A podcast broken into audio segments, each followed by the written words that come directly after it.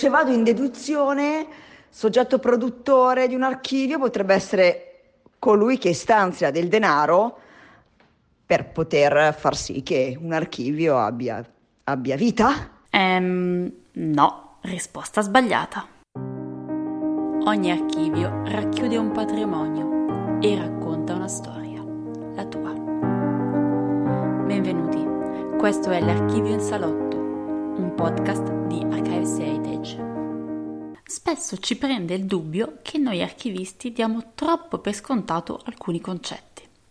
Una recente conversazione con una nostra ascoltatrice ci ha fatto capire che quasi sempre, quando si parla di archivi, ci si concentra sul loro contenuto e poco sulla loro formazione, su chi abbia creato un archivio e perché. Quasi che questi fossero episodi marginali della vita di un archivio, come se non esistessero. Chi sono dunque quei soggetti che noi archivisti definiamo in gergo tecnico i soggetti produttori?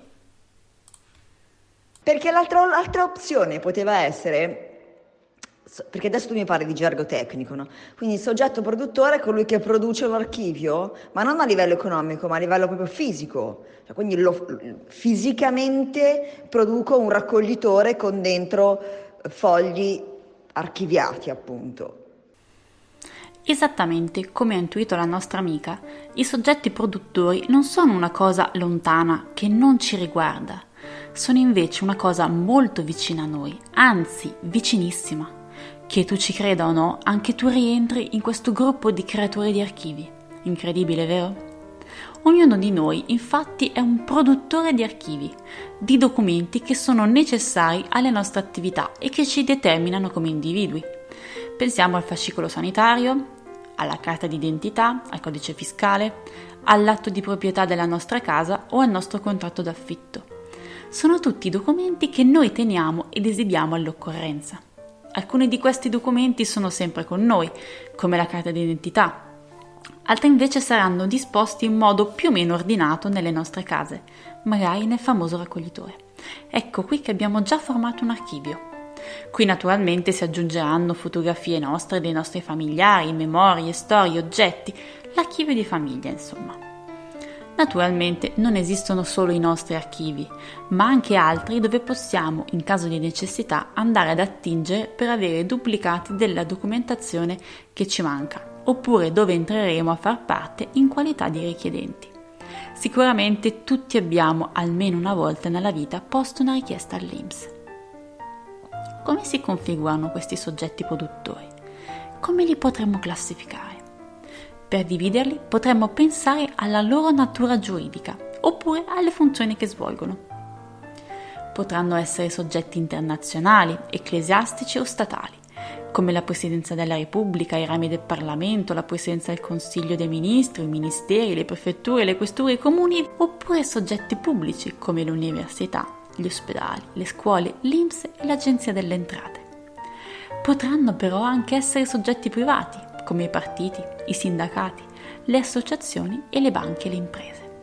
In quest'ultima categoria rientra anche il nostro archivio, che viene chiamato archivio privato di persona e gli archivi di famiglia.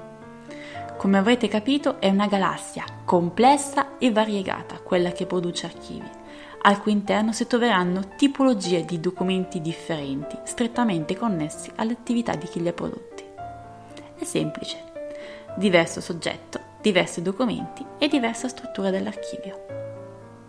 Da qui si comprende bene come la conoscenza del soggetto produttore sia fondamentale, innanzitutto per fini pratici. Nel caso in cui dovessimo cercare documenti che ci riguardano, conservati presso altri, conoscere chi li ha prodotti ci permetterebbe di risalire al percorso più facile e veloce per recuperarli nei luoghi dove sono conservati, anche dopo decenni. Pensiamo per esempio alle mappe del catasto, che sono conservate presso gli archivi di Stato. Inoltre, studiare il soggetto produttore è indispensabile per la corretta interpretazione dei documenti, non solo per l'archivista, che deve collocarli nel giusto contesto, ma anche per lo storico, che potrà leggervi nuovi significati. Infine, è necessario quando si deve riordinare un archivio, La conoscenza della storia di chi l'ha prodotto e del contesto in cui nascono i documenti permettono all'archivista, anche con pochi elementi, di ripristinare il giusto ordine. Quindi è come se praticamente io ti portassi dei documenti e tu archivista me li metti a posto. Ah, il soggetto produttore è chi ti produce la possibilità a te di lavorare. Quindi ti produco i fogli e tu me li metti a posto. Detta brutale. Beh, diciamo che il nostro lavoro è un po' più complesso di così, ma non ci siamo allontanati troppo dalla realtà. Nelle prossime puntate allargheremo gli orizzonti, vi faremo conoscere alcuni esempi di soggetti produttori, i loro archivi e il ruolo giocato dagli archivisti, soffermandoci su aspetti curiosi e inaspettati. L'Archivio in Salotto è un programma di Archives Heritage. Vi ricordiamo che potete ascoltarlo sul nostro sito e sui principali programmi di podcasting.